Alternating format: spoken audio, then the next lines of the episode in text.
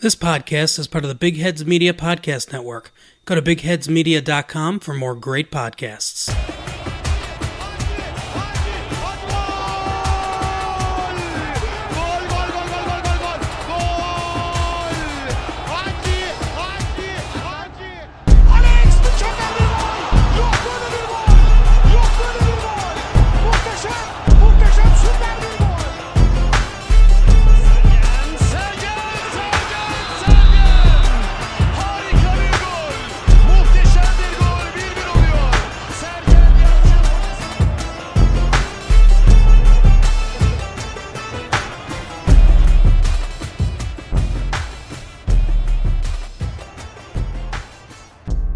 Hello, Football Ala Turca listeners. Um, we're here with a bonus episode for you uh, today. We're very lucky and grateful to have uh, Semra Hunter with us today. Um, Semra is the current um, host of La Liga TV, which comes unscripted and live um, every Friday evening through Saturday and Sunday, talk about the events of La Liga.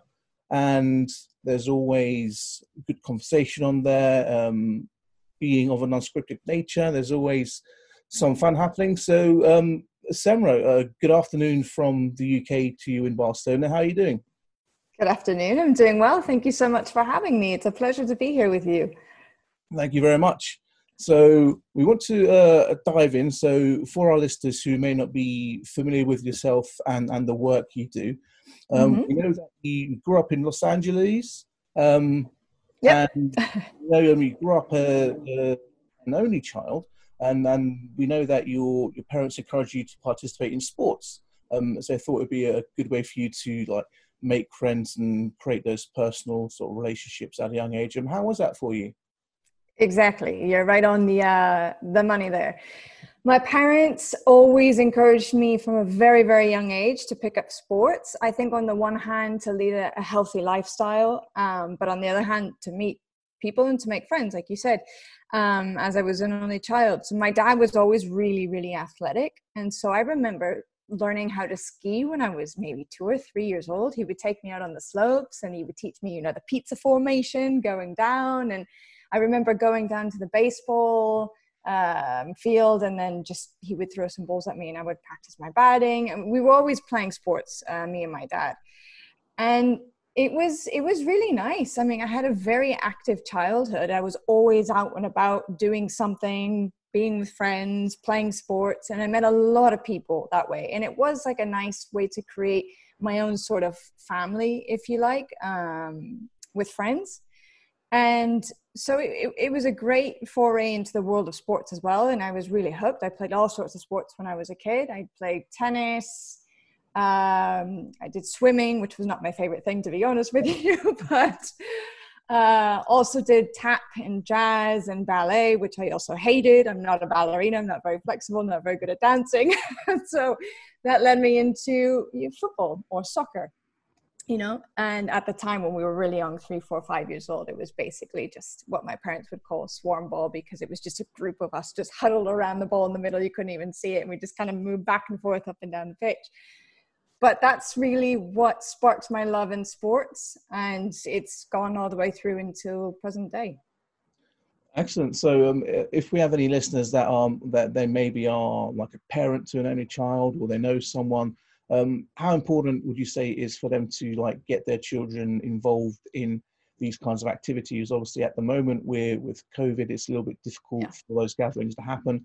But once we're past it and are back to some sense of normality, um, how important do you think it is for someone who's now looking back on how they were raised um, around sports for children who don't have any active brothers and sisters to Hmm. be in that environment?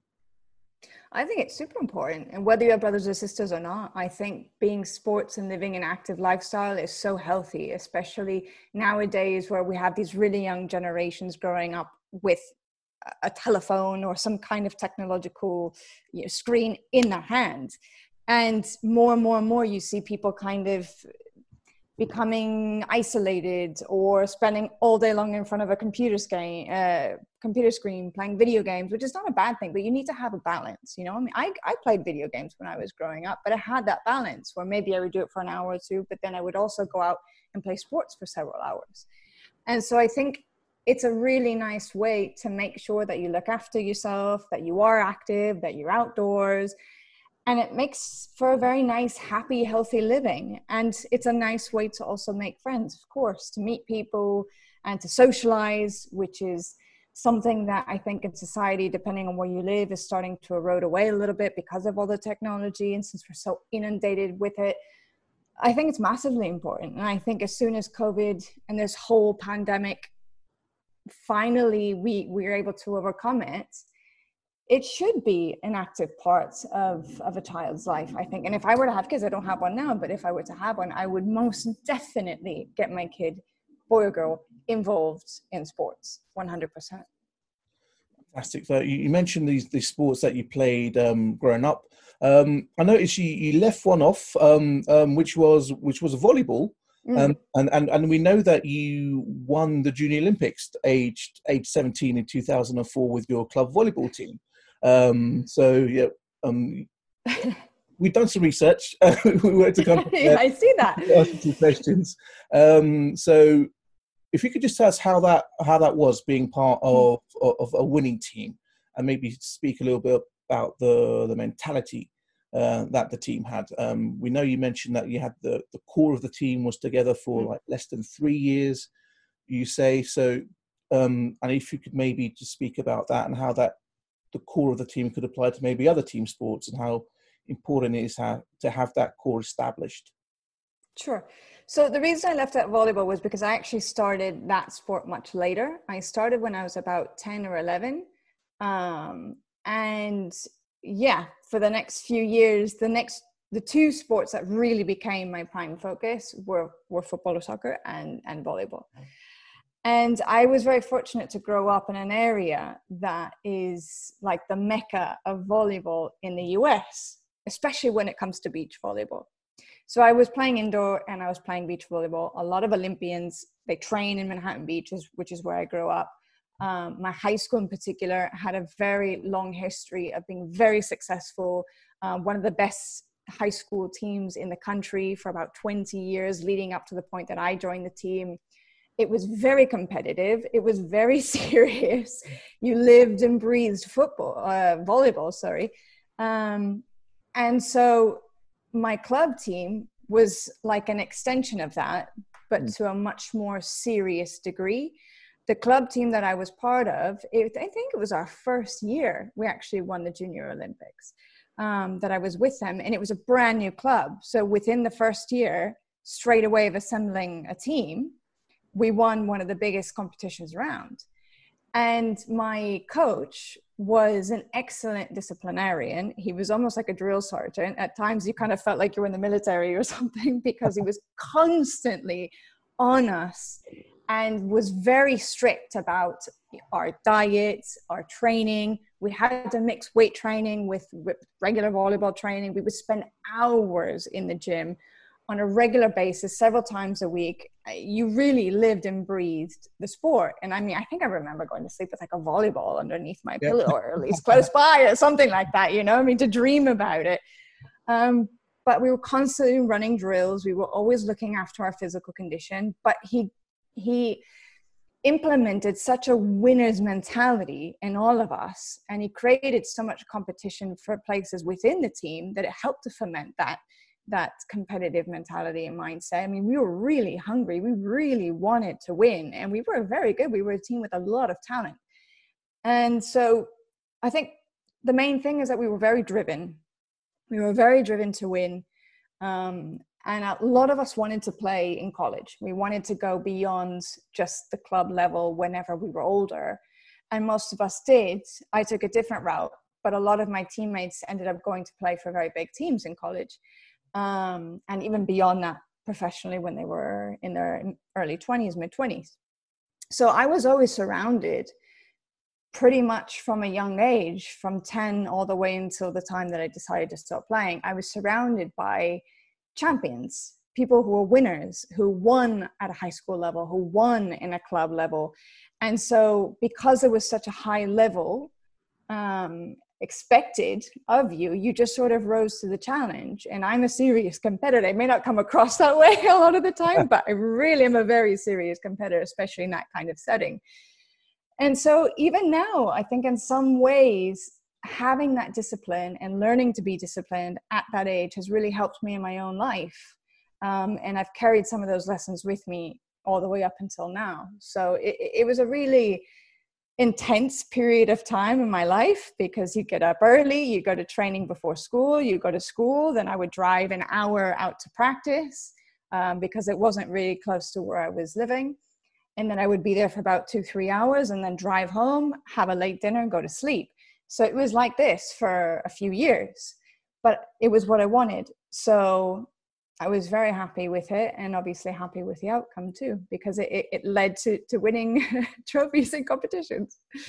Exactly. I mean, uh, what type of um, coaches and players in, in football, soccer right now do you kind of almost identify with having that mm. same kind of mentality that your your coach when you won the, the junior olympics had and then the teammates that, that you played with there's one that comes straight to mind yeah. and that would be diego simeone definitely oh. Diego oh. Simeone. What is it about him that that you, you see in him that you think that reminds me of my my volleyball coach? He he lives the sport so intensely. He lives the game so intensely during a match. You constantly see him trying to fix things and understand what's going on, and, and he has wonderful game management as well. But he's so intense, that personality. My, my coach had that similar kind of intensity. He was hell bent on winning. And I think part of it was that he had a little bit of personal vengeance with some of the other with the other yeah. coaches at other clubs where things in his past they didn't necessarily come off. Maybe he was the second string behind one of the other coaches who had gone on to be very successful with other girls' teams. And so you always had this faint hint of like he's he's out for blood, he's out for vengeance, yeah. he wants revenge, but he wants to do it vicariously through us. Yeah. He wants to prove that he's better than everybody else. And so to do that, he needs to make us believe that we're better than everybody else. To some degree, he was kind of like an underdog. And I think that Diego Simeone, to some degree, with Atletico Madrid, is kind of like an underdog, even though he's done unbelievable things with this team and with this club over the last eight, nine years. And they've come so, so, so, so close to winning the Champions League, haven't they, a couple of times, that eventually you get you get the feeling that it's possible it could still happen for him maybe with atletico madrid or maybe if he decides to move on to another club at some point but he's an amazing coach and yes he's very defensive and i would say in that aspect i mean they're totally different sports mm-hmm. but i mean our coach was not so defensive i mean we was definitely much more launched an attack yeah. but i think it's more the, the the personality that reminds me so much of what i went through with my volleyball coach.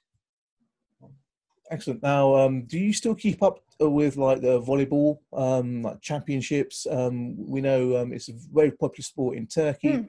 and believe that it's probably I'd True. say the top four or five. You've got like football, basketball, probably weightlifting. I think because there's a his- history of being good in that in, in the Olympics in Turkey.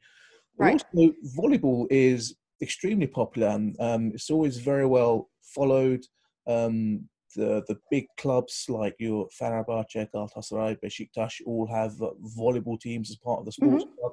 Um, I know that is true for well, the Spanish sports clubs as well, such as your mm. Barcelona, Real Madrid. They have their basketball teams uh, aligned with them and their volleyball teams. Do you still keep up to date with like how like, tournaments are going, maybe Olympics? To be honest, not as much as I used to. Yeah. I was much more into it maybe in my early 20s. Um, there's a, in a, a, male Olympian by the name of Eric Fonoimoana who came, he was very big, this was a long time ago, maybe 20 years ago, or less than that, maybe 15 years ago. But he was an Olympic champion, and I actually used to work with him. Um, he had created a foundation to help um, underprivileged children and to help them with education but he mixed it with teaching them how to play volleyball. And so i actually i used to work with him and his cousin albert. And so in that sense i was very tied into the community as well as my coaches were trainers and coaches of olympians as well. I mean it's a very small community. Uh, in los angeles if you play volleyball and you're up in that upper echelon everybody knows everybody and so you know misty may is another one who i followed for a long time because she was just unbelievable i used to go to her college games when she was at long beach and I used to watch her because she was a setter and I was a setter. And so she was my model, my reference. And she went on to do amazing things, winning the Olympics several times alongside Kerri Walsh. And Kerri Walsh was married to one of my trainers, Casey Jennings. So, I mean, it was in that sense, when you're so plugged into it, I used to watch a lot more because I had a direct relationship with these, pap- with these people and I was being trained by them. Donald Suxho was another one. He's an Olympic indoor champion as well. And he was my coach when I was at another club called SCVC when I was a little bit older. So, yeah, when I was still living in the States, when I was still living in California and I was still playing, I was much more into following the ins and outs of volleyball on, a, on an Olympic level, both indoor as well as beach volleyball. But since I moved to Spain and my life has taken a completely different course, and I've been out here for so long now, um, I've sort of lost touch with all of that. I still actively talk Donald, for example, someone I actually talk to all the time.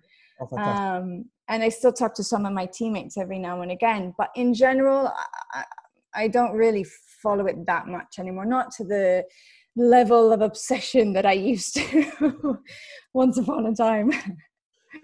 Excellent. Well, so uh, um, moving on, just want to talk about sure. you got into your journalism um, career. So um, we know that you had an unfortunate accident, um, mm-hmm. which kind of might maybe uh, put to bed uh, dreams of becoming a professional athlete, but yep. still, you know, loved the sport, wanted to be involved in it. Um, and we know that uh, the story comes around from watching the NFL with with your mother, um, mm-hmm. and her saying to you, "Emery, be a really good like pitch side reporter." And a kind of, you know, that light bulb moment goes off. It lights the fire. Um, and then we fast forward. Um, you're doing your masters in Spain, mm-hmm. and you go and have one of these tours around one of like the production companies in Spain, and following the tour completion. So you've got in your mind that this is an industry you'd like to get into, and you stay behind and you know chat with the boss, saying um, you know, how does one make their way into this type of industry? Um, mm-hmm. And that then one thing led to another, and you mm-hmm. found yourself um, interning. Um, so, for anyone listening who's maybe thinking of getting into uh, sports journalism, that kind of industry, um, how important is it to um, make those connections and, and, and network? Because essentially, you, you took a um, a trip, you know, you say, I'm going to speak to this this boss and see what they can tell me, how we can get into the industry. So, I tell us a little bit about how that trip went, what was going through your mind, um, and how you would maybe give advice to people wanting to get into the industry. Sure. So, a little bit of a backstory just to lead into it. Um, as you mentioned, it was my entire life's goal and dream to become a professional athlete. And because of that accident that I had, I wasn't able to fulfill that dream. I still played, but at much less serious and competitive level. Um, but it left me very lost for a few years because I, I, my entire life that was always my one focus, my one obsession. I had never thought of a plan B up until then and so then all of a sudden i was faced with the, the reality that i needed to come up with a plan b so it took me several years to do that um, when i went to college i decided that my i was going to pursue my other passion which was travel and so that led me to studying international relations but by the end of four years i realized how much i hated politics so that was that yeah. was out um, so yes, so it was a few years of sort of figuring out what to do next. And I think a lot of us have come to that point where we go into college or we at a young age have a, such a clear idea of what we want, but then something happens and all of a sudden it's stripped from us and we don't really know what to do and we get a little bit lost. So that's where I was at in my early 20s. Um, and as you say, it was my mom who sort of planted the seed of um, you love to travel and you love sports. Being a pitchside reporter, that would be perfect for you. And I thought, wow, I had I never thought of that before. That's actually a brilliant idea. Know So- right? exactly. well, that's what moms are for, right? So fast forward a few years. Yes, I, I find this master's program. It's in Madrid. I moved to Madrid. Um, and again, this goes back to be me being really competitive. When I'm really laser focused on something, I'm incredibly ambitious and incredibly competitive, but with myself. Yeah. Okay. First and foremost, with myself, not with anybody else. And so I for me it was twofold on the one hand i wanted to break into the industry and soccer has always been my number one love i mean volleyball's right up there with it but i've always really really loved football and i think because i started when i was three playing and i grew up watching the premier league i grew up watching the world cups it's always had something very special um, about it for me and um, so i wanted to specifically break into football in europe and being an American and not having a passport, I really had to find a creative way to stay. And that meant that I had to be really on top of things and really ambitious about finding work so that I could leverage that into getting a work permit or something so I could stay in Europe. Because everybody that in my, my master's course, for example, they, most of them were Spanish or had come from South America. They had dual citizenship, so it wasn't so much of an issue for them. But for me, it was I had a very small window of okay, I've got my master's and I've got six months after that uh, of my student visa to basically find a job and stay put.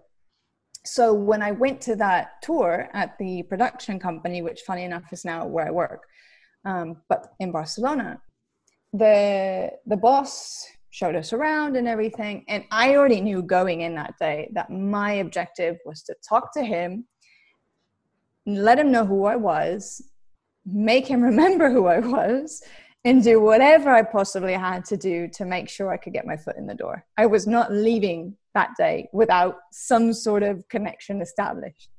And I think that's really important for people who want to get into this industry. Connections are huge, they're everything. You never know where it's going to take you. And so it's so massively important to meet people and to leave a good impression because you're planting seeds all the time. You're not necessarily going to reap what you sow in a very short amount of time. It could take years. You have to have a lot of patience. And my boss then, well, he then, that that guy, that boss, he ended up becoming my boss. And even now, all these years later, he still gets in touch with me and puts me forward for idea, puts me forward for events, puts me forward for jobs. And it's amazing. And I owe so much to him and I have so much gratitude because if I had never had that conversation with him that day, I guarantee there's no way I would be where I am right now. That was a huge life changing moment for me. So be bold, be brave, go after what you want. If you're passionate about it, make it happen. But do it in the right way, you know, make sure you leave a good impression, be positive, be optimistic, put yourself forward, do the work, do whatever it takes, because all of us start at the bottom, nobody starts at the top. And so I was willing to do anything. And they were quite keen to bring me in. And I was able to offer something a little bit different too, in that I was native in English, but I was bilingual, and nobody in the office was. So it's important to also offer something different, offer something that nobody else can do. And that allowed me to grow exponentially and very quickly as well too within the organization. So connections, massive, massively important. Excellent. And you mentioned that during that um, initial phase, you said um, you ended up at the Atletico Madrid Barcelona game at the, the Vicente Calderón. Uh, my butchered the pronunciation there, so no worries. but, um, so from initially getting your foot in the door to then arriving, you know, you know, at this huge game of Spanish football, Mm. um, and that first kind of like, would you say that was the first kind of taste of? I don't want to say the word big time, but that, that's the only thing that's coming to my head right now. But how did that feel when you were in that situation and you thought, "Wow"? Did you feel like you had like made it, or did you think this is like the start and I just want to experience this again and again and again? It was a huge mix of emotions because it was only two months after I started my internship. So I was still finishing up my master's. I had zero experience. Was very, very, very green. I was brought in and I started out translating scripts from Spanish into English or writing scripts directly in English to two months later, all of a sudden, being in front of camera to an international audience in the US. Yeah. And it was absolutely petrifying. I won't lie to you. I was so scared. But it was for me because I had built it up so much in my head. I thought, oh my God, this could be a sink or swim moment. You know, I'd never done anything on television before, N- not even like a practice run, not even an as live, nothing pre recorded, nothing. It was thrown straight into the deep end of the pool and it was sink or swim. And the whole thing happened within a matter of three days. So I get a phone call, I think it was a Thursday, and they said, Hey, can you come in tomorrow to the office to do a, a, screen test? And I was like, Okay, what's it about? And they were being very coy and not really giving me much details. And that already made me really nervous. And I thought, Okay, well, I'm just going to study everything just in case. I'm going to go in super ultra prepared and I'll just be ready for whatever they throw at me. So I go in the next day, I'm in the studio, and I've got a guy in my ear, and he's throwing questions at me as if he were based in the studio and I were pitch side. And he's talking about Atletico Madrid, he's talking about Real Madrid, he's talking about Barcelona. Okay, it wasn't the greatest thing in the world, considering it was the first time I'd ever done anything like it, but it was passable. So then they said, okay, great, we'll get in touch. That night, they said, okay, tomorrow, Vicente Calderon, Atletico Madrid, Barcelona. Um, you're going pitch sides and you'll be live for beIN wow. Sports. And I was like, oh my God. it was the most incredible feeling and the most terrifying feeling at the same time, if that makes any sense. I spent all night preparing pages and pages of notes, reading front to cover every single sports daily that was possible, trying to remember everything, just pack all this information into my head because I had no idea what they were going to ask and I said, could you find out, you know, uh, uh, at least give me some kind of a reference as to what they're after so I don't have to go completely crazy. But so the Saturday morning, they come back to me and they're like, okay, we're going to ask you this, is this. And I was like, all right, cool. So I'd already prepped everything and it was fine. But then five minutes to air and I'm standing pitch side and I'm getting ready and everything. They're like, oh, no, no, they're going to ask you this. And I was like, okay. And then live, they asked me completely different questions. So oh, it was completely chaotic. It was fine. I got through it okay, but it was, you know, it, it, was a really big moment for me. I definitely didn't think I had made it. I mean, I was only just starting out, but I thought for sure that it was the right step in the right direction as to what I had wanted to do and what I had wanted to achieve. And I thought, well, if I can get through this and I can get through it well enough, then that means I've done something right and they'll they'll bring me on again you know from here i'll just kind of go keep building off of off of this um, so it was a really fascinating eye-opening experience for me um, but one that I will always cherish for sure. I mean, it was it was a huge game. Barcelona had come in off of just winning La Liga, so Atletico Madrid they had done the Pasillo, which is whenever they do like the Passage of Honor, the Guard of Honor, whenever the champion yeah. comes out. I mean, it was a, it was a really special day. It was a really special game. Um, but I was so nervous and it was so hot and I had so many mixed emotions that the next day I ended up getting sick. So, so there you go. But, a lot has changed since then. It is. It must have went well because then you find yourself at Real Madrid TV for um, a mm-hmm. couple of years. Yep. So can you just tell us about how your time was there? I know you say you went on the, the preseason tours to mm. Australia and China, which are really great. Um, but in that that time at Real Madrid TV, can you just maybe tell us some of like your your highlights and, and what it was like getting the the call to say they would like you to come on board to mm. be a presenter there? So I had before I started my master's program, I had a really good friend who had a friend who worked for Eurosport. And she said, "Oh, you know, I think he did back back in the day, it doesn't exist anymore, but about 10, 15 years ago, there was a master's that Eurosport had that was done in conjunction with a with a university in Madrid. And her friend had done that master's and it opened the door to him eventually going on to work there. And she said, get in touch with him and he'll help you out and tell you what you need to know and how to get into the industry and so on. So I reached out to him and he said to me, if you can, get into Real Madrid TV because it's a launch hmm. pad, it's a trampoline, it will get you to bigger and better things down the road. And so before I even started my master's, I always had my mind set on, okay, that's my target. Real Madrid TV is my target. And so I had spent the whole year working towards that. And yeah, I was I was very lucky. I mean, it ended up working out really well.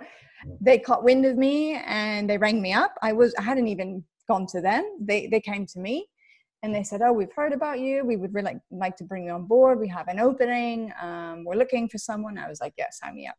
So it took about a month to organize everything, and then I came on board. So I was there for two and a half years, and that's really where I got my my learning badges. I could, I guess you could say. I mean, it was starting from the ground up completely, and I started with going to training sessions every single day for about a year, um, writing stories, writing scripts, uh, doing these little reports on trainings. And then quickly over time, I worked my way up to studio hosting and studio presenting, which to be honest with you, wasn't something I had really ever thought of until that point in time. I'd always thought about being a pitch side reporter. Um, so it opened the door to so many different kinds of experiences and ways that I could grow and the ways I could be really versatile because I was editing, I was producing, I was writing, I was presenting, I was reporting, I was doing everything short of just filming myself with a camera. Wow. Um, but for me, some of the highlights would definitely be the proximity to the players, being able to establish relationship with them, a working professional relationship that is, and being able to interview them on a regular basis or the same with with managers. I was there with carlo ancelotti who was someone i absolutely adored. For whatever reason he always reminded me of my dad. Yep. and so i always felt this weird familiarity with him. He was always very he made you feel immediately he just disarmed you made you feel really relaxed and comfortable and and i was lucky i was i was there doing a very rich part of the history of the club of, of real madrid you know he came in right after the the hurricane of Mourinho, if you want to call it that. And he brought so much peace and stability. And they won four titles or four trophies in that first year in 2014. Um, it, it was immensely, immensely fun to be there. I covered the Champions League. This is another highlight. Mm. Um, because I was starting out, I was I was based in Madrid. They sent one of the more senior um, presenters out to to Lisbon for that game, and it was the big one against Atlético Madrid the first time. And I remember I started out in the Santiago Bernabeu pitch side. They'd invited fans to come to fill up the stadium. They put this huge four-sided cube screen thing in the middle of the of the pitch that was massive, so people could watch the game. So I did all of we did this huge. I mean, it was like maybe 17 hours long. It was something ridiculous like that. We started at or no, maybe not. It was like 12 hours. We started at five in the afternoon and we finished at 7 a.m. the next day and we went straight the whole way through. And so, yeah, went from the Bernabeu down to Cibeles. We were up on a tower. We were prepared for if they won, we, we were going to do, because the team always flies back, comes straight to that plaza and they celebrate on the open a top bus and, and all that kind of stuff with the fans and that's how it was we were waiting and waiting and waiting and doing live coverage for hours all wee uh, into the wee hours of the night and it was just it was tremendous it was amazing i mean being up on this this tower and and seeing the whole team ride in on this bus and then go up onto Cibeles and seeing this like sea of you know thousands tens of thousands of madridistas it was an incredible night to remember um, and then obviously the preseason. The preseasons were probably the single-handedly best thing that I got to do when I was with the club.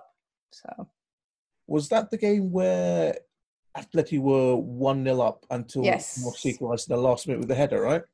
Exactly. The famous, what is it, 94 28, I think, or 92 48. I always get the numbers backwards. But yeah, that was the famous Sergio Ramos goal that took them into extra time and then that was that was all she wrote wow. what saved them at the last minute what was it like in the stadium like um can you describe it to us so you're you, you've got the fans are in there, and you know they're losing one 0 and it's Right. Champions League. Well, at that point, I actually wasn't there anymore because I was only there for the first half. And then, for logistical reasons, at halftime, I had to go down to Cibeles and get set up Yeah. for the end uh, of the game. So at that point, there wasn't really too many fans milling about because they were still watching the game. It was more when they came down afterwards that it was like a huge party, this huge festival. There was music and a stage, and people were entertained, and everybody's out drinking and having a good time. And and this was this was La Decima. This was one that they had been after for I think oh, how many years had it been at that point in time? I think something like twelve years. It had been a really long time. Yeah. And so it was just a massive, massive cause for celebration. And it was really good fun and certainly a very special, special night. and then they went on uh, a run of just winning Yep. it so many times. Um, as well. um, so from Real Madrid TV, you then find yourself in in Istanbul. Um, Hmm. So you end up at um, TRT World. Yep. Um, so how did that that come about from from Real Madrid TV to TRT World in in Istanbul? And for our for our listeners, could you just tell them a little about your your Turkish heritage as well that you have? Sure. So my grandfather is Turkish, born and raised, lived his entire life in Turkey. Uh, my father was, let's say, conceived in Turkey but born in the US um, back in the 50s.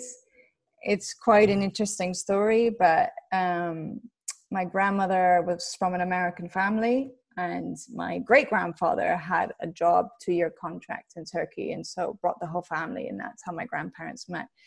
Um, but because she was so young, they, when the contract was up, they went back to the States, but she was pregnant. And my grandfather tried to leave Turkey, but he wasn't able to. This was a time when I think there was a coup right happens right after the time they left. Nobody was allowed to leave Turkey. And it was also like a whole set of circumstances that never really allowed him to leave. So in the end, my father was born and raised in the US, and my, my grandfather always stayed in Turkey. Um, so I mean, I, I, since I was a baby, we used to go every single year to visit family and to visit my grandfather in particular, and vice versa. He'd come out to the US. Um, so I already had a very long, deeply established connection with with Turkey since the day I was born, and I'd been to Istanbul many, many, many times, and to Ankara and to other parts, and I've always loved it and always felt like like home in a way. Um, and so this opportunity presented itself because, funny enough, people at work knew, I mean, they obviously knew my Turkish heritage, but they thought I would be interested. They said, oh, there's this brand new channel opening up in, in Istanbul, TRT World. It's an international, it's done in English. Um, you know, would you be interested, that kind of thing? You might want to look there because I had been in Spain at about eight years at that point, and I was honestly a little bit tired, and I had wanted a bit of a change. Um, and so I thought, why not? I'm gonna try something new. Go to, I mean, because at the end of the day, the cl- a club channel is a club channel. It's it's very small, and you you reach a certain ceiling, and that's you're limited. You can't really do much more than that. And so it was a great experience, but I felt that it had kind of run its course, and I wanted to move on to that next level. So that was part of the decision making process too. Um, so I applied, and that was basically it. Got the job and decided to go. so Great. yeah, figured why not? Let's try something different. Let's let's try something new. And whilst yeah, you, you got to work on a brand new um, a show that they had, so um, beyond the game. So um, just getting started, getting off the ground. Um, so what was that like to um, go to a brand new company uh, and then to work on a brand new product? Um, did you enjoy that ability to be able to, to innovate and bring your own ideas? Mm. Um, and, and how was that experience for you working at, at TRT World on, on that show? We know you've done some some great reports. So you did um, football golf, which we, which we saw. One of my favorites. um, my favorite thing I think about the newsroom was how international it was. I mean, there were people from I think maybe a hundred different countries, a hundred different nationalities were represented, and, and I've always grown up in this sort of international environment, I've always loved that. I've always been attracted to to um, learning about other nationalities, other places, traveling, all this kind of stuff, and I think that's what I most enjoyed was meeting people from all over the world and learning about where they were from and their culture and their traditions and their language and, and histories and all of that and everyone brought something so different to the table which was really nice. So it made for a very creative environment because people had very different ways of working and doing things based on where they had come from. Um, i really enjoyed being part of setting up this, this show because when i got there it was still in its infancy stage. It hadn't even started yet. We were still looking for a name um, and we were piloting all different types of formats and what we wanted it to look like and what was going to be and it, it, was a work in progress the whole time i was there. It kept evolving over time. We never stopped evolving um, trying to make it better all the time. Um, so for me that was really fascinating because it was something that I hadn't really done at Real Madrid TV because it was already kind of established the shows and, and the way of doing things. So here it allowed me to expand my horizons a little bit um, and to continue learning in a different way.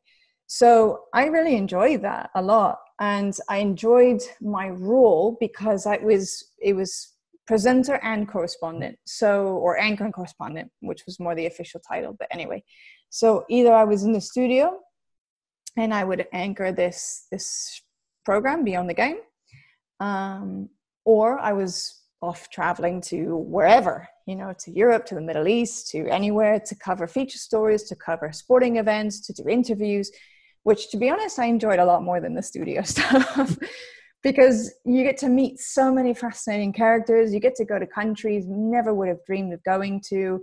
Um, Albania, for example, which was a really random trip, but it was a fascinating country, and I, and I really enjoyed going there. Um, so it, I had a wonderful time and it really pushed me and my and my abilities beyond what I would have imagined, to be quite honest with you. It was a very enriching experience, and I was there for two years in total. Um, but it was overall, it was largely a phenomenal time for me, both personally and professionally. Fantastic, and um, we know you you uh, you've been to some of the major Turkish stadiums in Istanbul, so you've mm. been um, so you've been at the Fenerbahce Stadium, in a yep. Stadium, Besiktas Stadium, um, covering for the European matches. Um, we've seen scenes from when Besiktas were champions. Mm. Uh, you were there, so you got to see uh, the fans going crazy in the streets, and also when the Fenerbahce basketball team won the Final Four. Mm. So you went out to cover that, and you got to see the fans celebrating that. So how do you compare those the fan celebrations to the ones were in uh, Madrid, for example, when they'd come back from winning the Champions League? So different. It's next level in Turkey. It really is. I mean, the passion there, it just oozes out of every orifice of, of the Turks. I mean, they're such passionate sports lovers. It really is something. But I really enjoyed it. I mean, you, there were flares all over the place, but at the same time, you see the little kiosks of people selling the uh, the corn and corn on the cob, like really random Turkish things, you know, or like selling oysters on the street, or you know, you've got to get that before you go into the stadium, before you go into the ground, or the simit, you know, the simit cheese were my favorite things since I was a kid. Um, Love those. I'm sure everyone yeah. loves those. so it was such an interesting mix just walking down the street and and seeing these fans just go absolutely mental and you know flags and people honking their horns all over the place. And uh, it was a lot more chaotic. I mean it's organized chaos in turkey which which is a really hard concept to explain unless you experience it but i'm sure you know what i mean. Um, yep. so it was a blast. There's so much energy. There's such a good vibe, and, and people are getting along, and everyone's singing, and they're talking to each other, and everyone's hugging each other and kissing. It's it's much more vibrant, I think, than than the experience that I had in Madrid with fans. But I mean, I mean, they were having a good time and partying just the same, but it was a little, it was different. It was different.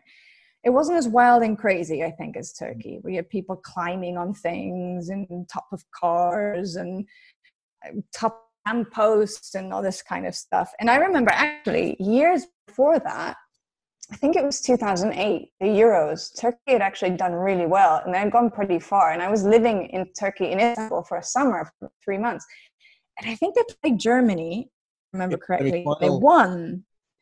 It was eh, And what was it? Croatia they beat on penalties in the quarterfinals. Yes, okay, that's what it was.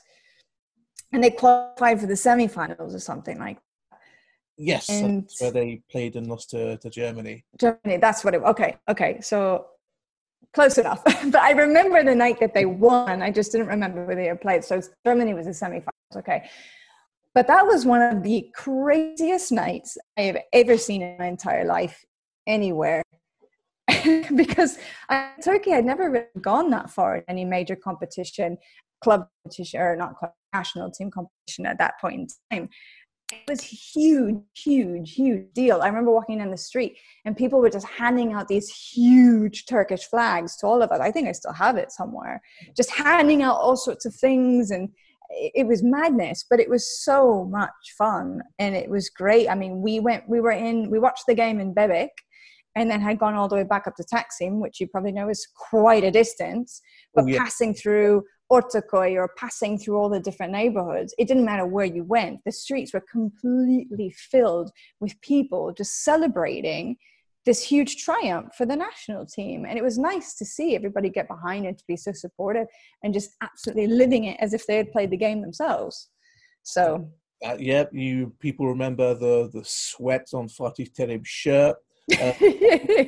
Supported a lot in the UK where I live, watching it, um, and yeah, it was since like uh, Turkey came third in the World Cup in 2002, and the kind of Turkish mentality crept in where you, you Hmm. think you're near the top of the mountain and you get Yep. a bit complacent and a bit too big for your boots, and then Yep. they were brought back down to earth with not qualifying for Euro 2004, and then Euro 2008 came about.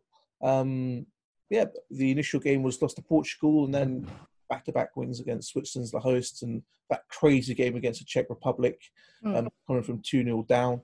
Um, and yeah, the quarterfinals. I mean, you meet a Turkish fan of football, you you tend to ask them a few questions. You you say, "Where were you when Ilhan Mansız scored the golden goal against Senegal?" Hmm. And where were you when we beat Croatia on penalties? yeah. So I remember exactly where I was that night. and then, even better, I was in Spain like a week later whenever they won 2008 Euros. So I got both celebrations. I got the Turkish celebration, the quarterfinals, and then I got the the the big one whenever they actually that was that was a sight to see. That was way crazier than everything anything I'd ever experienced with with Madrid because that was the first major title that the Spanish national team I think had ever won, or if, if I can remember correctly. But I mean, it was it was massive, massive, massive, massive. 2008, they were crowned champions. I mean, and yeah, I mean, it was. I remember the police actually shooting rubber rubber bullets at people because it was just getting so out of control. Because people were shooting off fireworks and and flares, and it was so packed and it was so raucous, and they were celebrating all along through the night. I mean, it was largely a party atmosphere. It was all, you know, I was in the midst of it. And I never felt I was in danger or anything like that. But it definitely did get a bit out of hand. what, what was it like? Because the Spanish national team almost had a monopoly on international tournaments with the 2010 World Cup and then the 2012 Euros again. Um, so we'll, we'll wait to see what happens Mm. next summer with them. Um, you mentioned earlier um, that you're not um, adverse to playing video games yourself. Um, we know you worked for Konami as well, covering the Pro Evolution Soccer like League World Tour. Um, and just just want to get your thoughts on what you think about the emergence of esports and Hmm. how important it is for clubs um, to have um, esports division. Um, And we know some of those streaming events went on for 11 hours. And we, were you there for the whole 11 hours? And how did, how did that work out? I was there for even longer. My word. and yes, it was it was 12 hours of straight live streaming. and um, it was it was incredibly fun. It was a very rewarding experience. The people all across the board were lovely to work with. The players themselves were fantastic. They were really nice, humble, laid back, you know, just normal people, not like you get in the real football world, let's say. Um, and it was a delight. It was it was an honor to be part of something like that. It was a big deal for them, and yeah, it was one of the most interesting things I've ever done because it was a live event, a live competition, which is so different to what you do whenever you're in the studio. Um, but it was also extremely exhausting. By the end of the day, I think my brain was just completely fried um, because you have to be on it all the time. You're in, you're there to entertain, and so you're giving everything that you have, every last ounce of energy that you can put into it. Um, I mean, it's completely worth it. It's completely worth it. It's it's a great time, but esports are a very interesting industry. I mean, it's it's been booming for a while. It's only going to get bigger, that's for sure. Look at LOL; it's filling out what sixty thousand seat arenas. I mean, it's it's insane. Uh, and it kind of goes back to the very beginning of our conversation, where I have nothing against esports at all. I mean, like I said, I played video games growing up, and I really enjoy them. But I think, like anything in life, there needs to be a healthy balance and so I think there's no stopping this giant that is coming our way that's already established and it's just going to get bigger and bigger and bigger. And they're projecting that at some stage it's actually going to overtake football as like the most watched, most followed, most played sport in the world, which is so mind boggling to think. But it could happen. So it doesn't surprise me at all that clubs are getting on board and creating their own esports teams and they train almost more intensely than than regular footballers i mean i know some that it, they spend 12 hours a day in front of their computer screen just oh, playing oh. just playing fifa or just playing PES. they train all day long and for me it's just it's it's so hard to get my head around it um because I just I I worry a little bit that it's not like the most healthiest lifestyle, but maybe it's because I just don't know that much about it. I'm looking from the outside in. But you know, at the same time, they say that they eat healthy, that they exercise, they make sure to get fresh air, and so I mean, I think as long, as long as you do that and you look after yourself, then it's fine. But it's very interesting to see how this all develops because it is so different, I think, from what you and I grew up with um, in some ways it feels almost hard to relate to people who are in their 20s 10 years younger than me or teenagers growing up and, and, and they have this complete different perspective of of, of gaming and sports uh, esports and i think we did. Um, so yeah i don't know. It's it's it's quite fascinating really for me to be yeah. honest with you. Like you say, um, there are people that are being born now who are being born into the internet where yeah exactly around and you know i i started using the internet when i was around maybe 13 14 years old exactly and before then it was you go to your friend's house and you knock on their door during like the school holidays or after school with football under your arm or yep. basketball or whatever sport and you're like do you want to go play? Let's go park? down to the park. Exactly. Let's have a kick um, so yeah, it's completely different um, perspective and yeah. like, on them. Um, so before we move on to like the edge straight, um, we have to ask you: um, Are you um, a PES or FIFA person? Oh, okay. Well, I grew up playing FIFA. I'll be honest with you. FIFA '98 was probably my favorite game of all time. Um, but then making the switch over to PES and having worked with them and knowing people, I mean, I fully support them and I fully support what they're doing. And I'm, I'm very happy for them to continue growing the competition and growing the game and, and to make it bigger all the time. So I guess now I'd have to say PES. And who is your go-to team when you're you're playing? Who would be like your number one pick to select? Probably Barcelona. Yeah. I didn't say that. Um, secret. I, up. I always go Bayern Munich for some reason. well, Um, uh, it's understandable. You look at the real Bayern Munich; they're absolutely terrifying, aren't they? So Yeah. you just figure, okay, I'm just bringing out the German steamroller, and and I'm good to go. back from the, the Van Bommel and Luca Toni days, um, just because Van Bommel had a, a great shot stats on him, not as good as Adriano, as we know. Hmm. A lot of people say Adriano's left foot was almost a cheat code in in back, back back in the day. Um, um, but then you at TRT World, and then you are now uh, presenting a La Liga TV. So, how did that um, that jump again happen? Was that something um, that was planned, or again, were you like headhunted? Did you get a call? And and how has that been now, being the you know the face of, of La Liga for so many people globally now? It was a, it was one of those things that for me felt like the stars aligned, um, and right at the right time. I had always thought about wanting to cover La Liga as a whole, Mm. even when I was back at Real Madrid. And so when I was working for Real Madrid, I was I was still following La Liga in its entirety. I was following what was going on with all of the other teams. I was watching the games. I was always really interested in the league as a whole. Um, and I always thought back then, I thought, oh, this would be great if they if they created this La Liga TV. And I used to make jokes with my parents at the time, naive as I was. Like, oh, one day I'm just going to go to the La Liga headquarters. I'm going to say, hey guys, why don't we do a La Liga TV channel? You know. Um, so I thought about it for years before it even happened. So I went to Turkey to uh, continue my growth. Um, but I always knew I wanted to come back to Europe. I wanted to stay with European football. So even when, when I was with TRT and I got to cover a lot of different sports, my main sport was still always Spanish football and European football.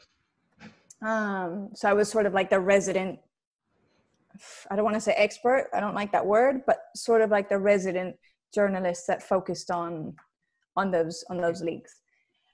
Um, so towards the end of the two years that I was in Turkey, I was already thinking about going back to Spain for a couple of different reasons.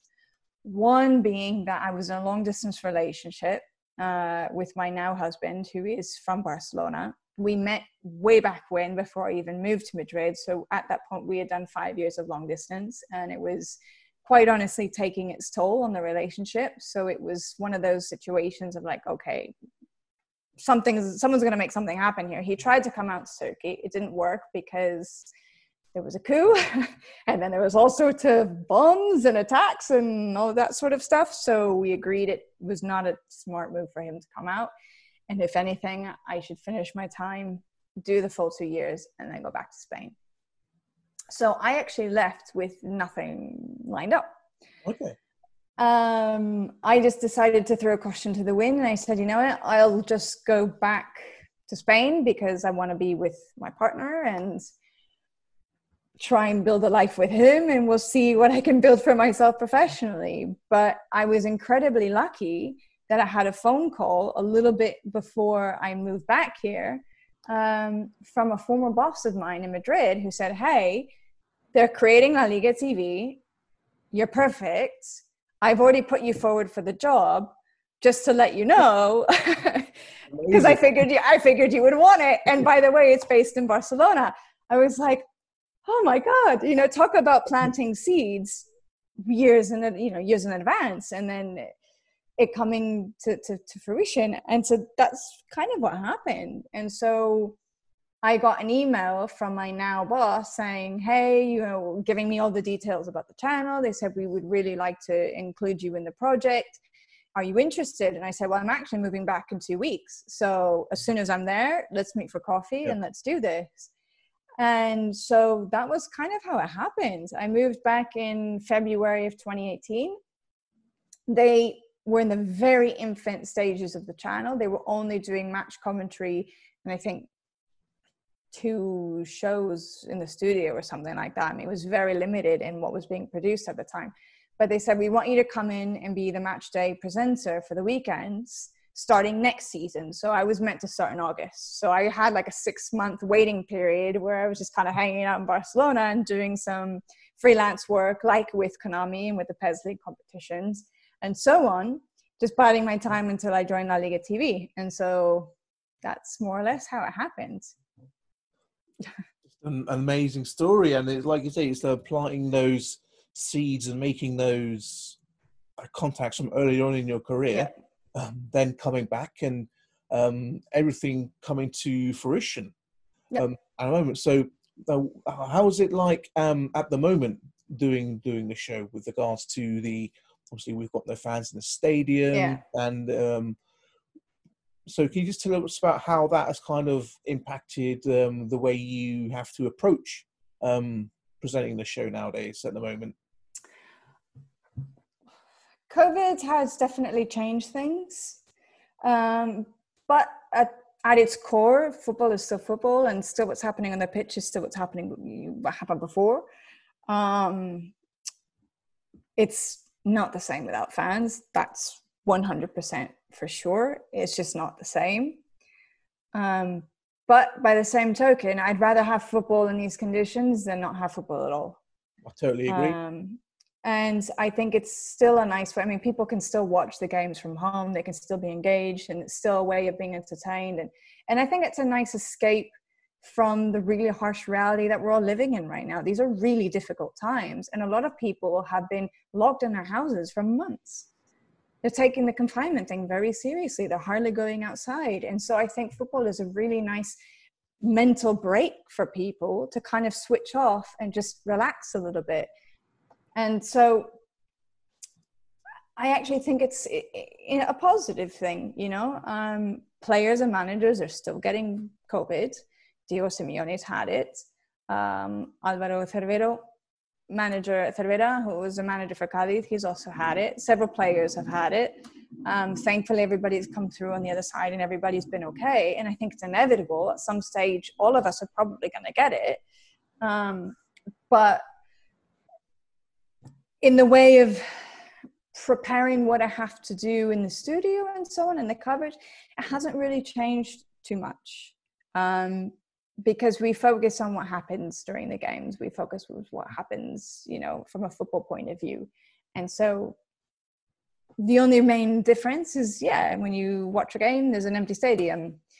And so we have really interesting um, graphics really quite cool graphics actually that La Liga have teamed up with EA Sports and I think a Norwegian company or something like that to to put these really interesting fake crowds and and fake noise and all that kind of stuff which helps to make this experience a little bit more close to what we're we're used to. It's still not the same but it's not it's not bad at all as a replacement um, the things that I was going to ask you about. You've got this great new technology for this new season. Hmm. You, you may have people, listeners may have seen it on the YouTube channel um, with La Liga's graphical en- enhancements with Mm. augmented reality, seeing player statistics in real time. Um, and how, how is that um, adding to the enjoyment of the game? Or do you think some people might see it as a, um, a touch too far? So, I think it's too early to say, to be honest with you, because a lot of these technological enhancements, they've only been using, we're only, we just finished match day two. So we're only two match days in. Um, I've been watching it. I, I'm not bothered by it at all. I think it's actually kind of interesting. They'll show you the heat maps, which is something I think that's been around anyway for a bit of time. They'll show you maybe the percentage of attacks or how many attacks they've made down the left, down the right, down the center. I think it's for me, and I don't say this just because I, I work for La Liga, but as a viewer, as a fan, I actually find it interesting. But then again, because I really like stats, so for me, I, I find it fascinating. Maybe for somebody who doesn't really, who's not bothered by that sort of thing, it's neither here nor there. Um, I think it's. I don't really know the answer to that question just yet because I haven't really spoken to enough people who've watched it to get their opinion as to whether they like it or not. Um, but I think commentators like it because it gives them an extra resource. And, definitely, yeah. uh, and personally, I like it too. So, We'll, yeah, I mean, we'll see. we'll wait to see how people get on with it. Um, exactly. So coming to the end, of our time, so thank you so much. Now we've overrun a little bit, so um, uh, just some quick top threes um, Okay. to finish off. First things that come into your head. So let's start with top three football stadiums. Top three put oh, okay. Oh, that's a tough one. Uh Wanda Metropolitano. The Camp Nou and the Santiago Bernabeu. All three of them are for sentimental reasons. Excellent. Um, next up, your top three live goals that you've seen. Oh, Gareth Bale. Um, 2018 Champions League final in Kiev against Liverpool. Bicycle, Yes. Sorry? bicycle kick. Exactly. Yeah. Wow. That was, I swear to God, time slowed down before he Yeah. he kicked the ball. I swear to God, it was one of those things. I just saw the ball floating. I saw him floating, and it's just like, for a split second, it just like froze, and you just knew it was going in before he even struck the ball. You just knew it. It was one of the craziest things I've ever felt watching a football game before. It was unreal. That one is a very difficult one to beat. I have to be honest with you. um, I'm sure there's a Cristiano Ronaldo goal in there somewhere, as well as Gareth Bale again. Gareth Bale scored an absolute belter at the Santiago Bernabeu from like 20, 25, 30 yards out. It was unbelievable. I mean, everyone just defense just kind of stood still. It was just like you know top left corner or something. Uh, It was it was unbelievable. Um, and a Lionel Messi goal, of course, you've got to include in there as well Definitely. too. I cannot argue quite a the few. selection at all. And um, and being in the UK, we get to enjoy Gareth Bale in the Premiership now. Um, yes, I know it's our loss. Don't remind me. Looking from you. Um, and I'm going to go, the last top threes is um, top three interviews you've done with, with Mm. sports uh, sports people. So it don't have to be footballers. Um, because I know you've uh, interviewed some people from every line of sport. So the, the top three ones that uh, come to mind for you. That's a really tough one. My number one is always going to be Xavi Hernandez because he was my my favorite player for a very long time. From the day I set foot in Spain and I learned who he was, and I started watching Spanish football back in 2007. Um, I absolutely adored him, especially because I played central midfield. So for me, he was the one I felt I could relate to the most. Um, fabulous player, fabulous player. And I always used to make the joke that if I ever interviewed him, I could retire because I would never do anything better. but I was very lucky in that I got to interview him three times.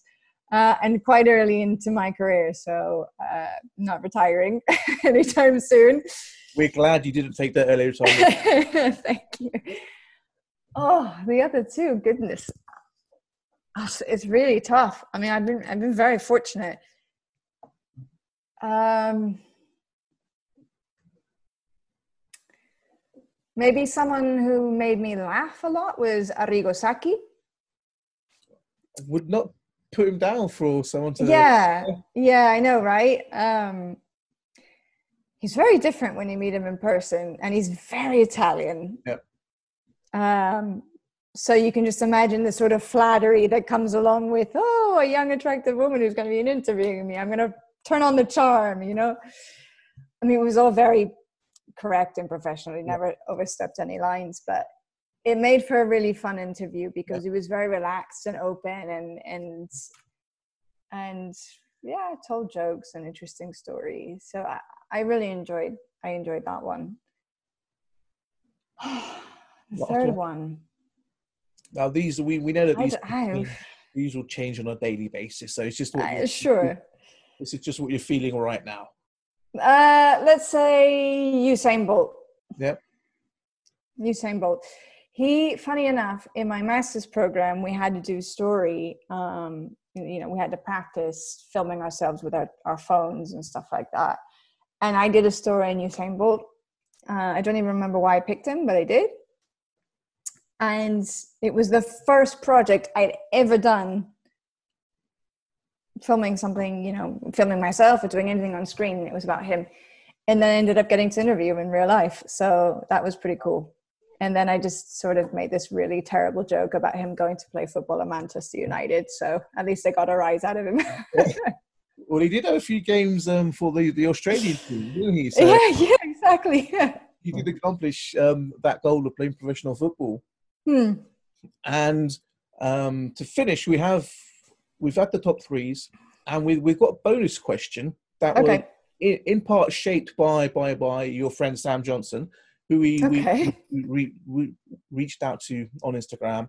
And we know when you were living in Turkey, um, the apartment that you were living in was known as the the talent house because it was all on air talent that would live a few apartments above each other. And we know that you have a great love of the food delivery service. Yeah. oh my god, this is so embarrassing. No. yes, my colleague used to joke all the time that I had um what was it like a, a stakeholder in the company because I was ordering all the time from Yemek Sepeti. So what we want to know is your your top Yemek Sepeti order before we let you you go because we've taken out far too much of your time. Oh Lord, my top Yemek Sepeti order. It- oof. I always went for a very wide variety of food to mix it up, but ah, God, I don't even remember. I think, funny enough, it was Japanese food. There was some really nice Japanese food uh, restaurants in, in, in Istanbul. And since I was always a bit tired of Turkish food after a while because it was so heavy and so carb based, it was nice to eat something a little bit different. Definitely. Well, great. And also the coffee, I used to get some coffee orders too. So Oh, yeah. those were delicious. Can't not have a good Turkish coffee whilst you're out there. How did you have your Turkish coffee, by the way? How did you take it? Orta. Orta. Fantastic. That's a great way to have it. Maybe some Yep. Turkish light on the side. Yep. Well, thank you so much for speaking to us um, today for Football Alaturka Semra. Uh, we really appreciate your time. Um, let our listeners know where can they, they find you on social media and, and tell them where they can watch you presenting La Liga before you go. Sure. So you, can find me on Twitter at Semra Hunter. You can find me on Instagram, same thing at Semra Hunter as well. Um, and La Liga TV, depending on what country you live in. If you're in the US, it's on beIN Sports. If you're in the UK, it's on Premier Sports, Sky, and Virgin, I believe. It's in a lot of different places. Yep. Um, if you're in Africa, it's on Supersport. And if you're in the Middle East, beIN Sports as well. In Australia, same thing, beIN Sports. Fantastic. Well, we wish you all the best for the upcoming season. Um, lots of successful broadcasts, um, a successful season of football, and um, again, thank you, thank you so much. Oh, thanks to you. A real pleasure.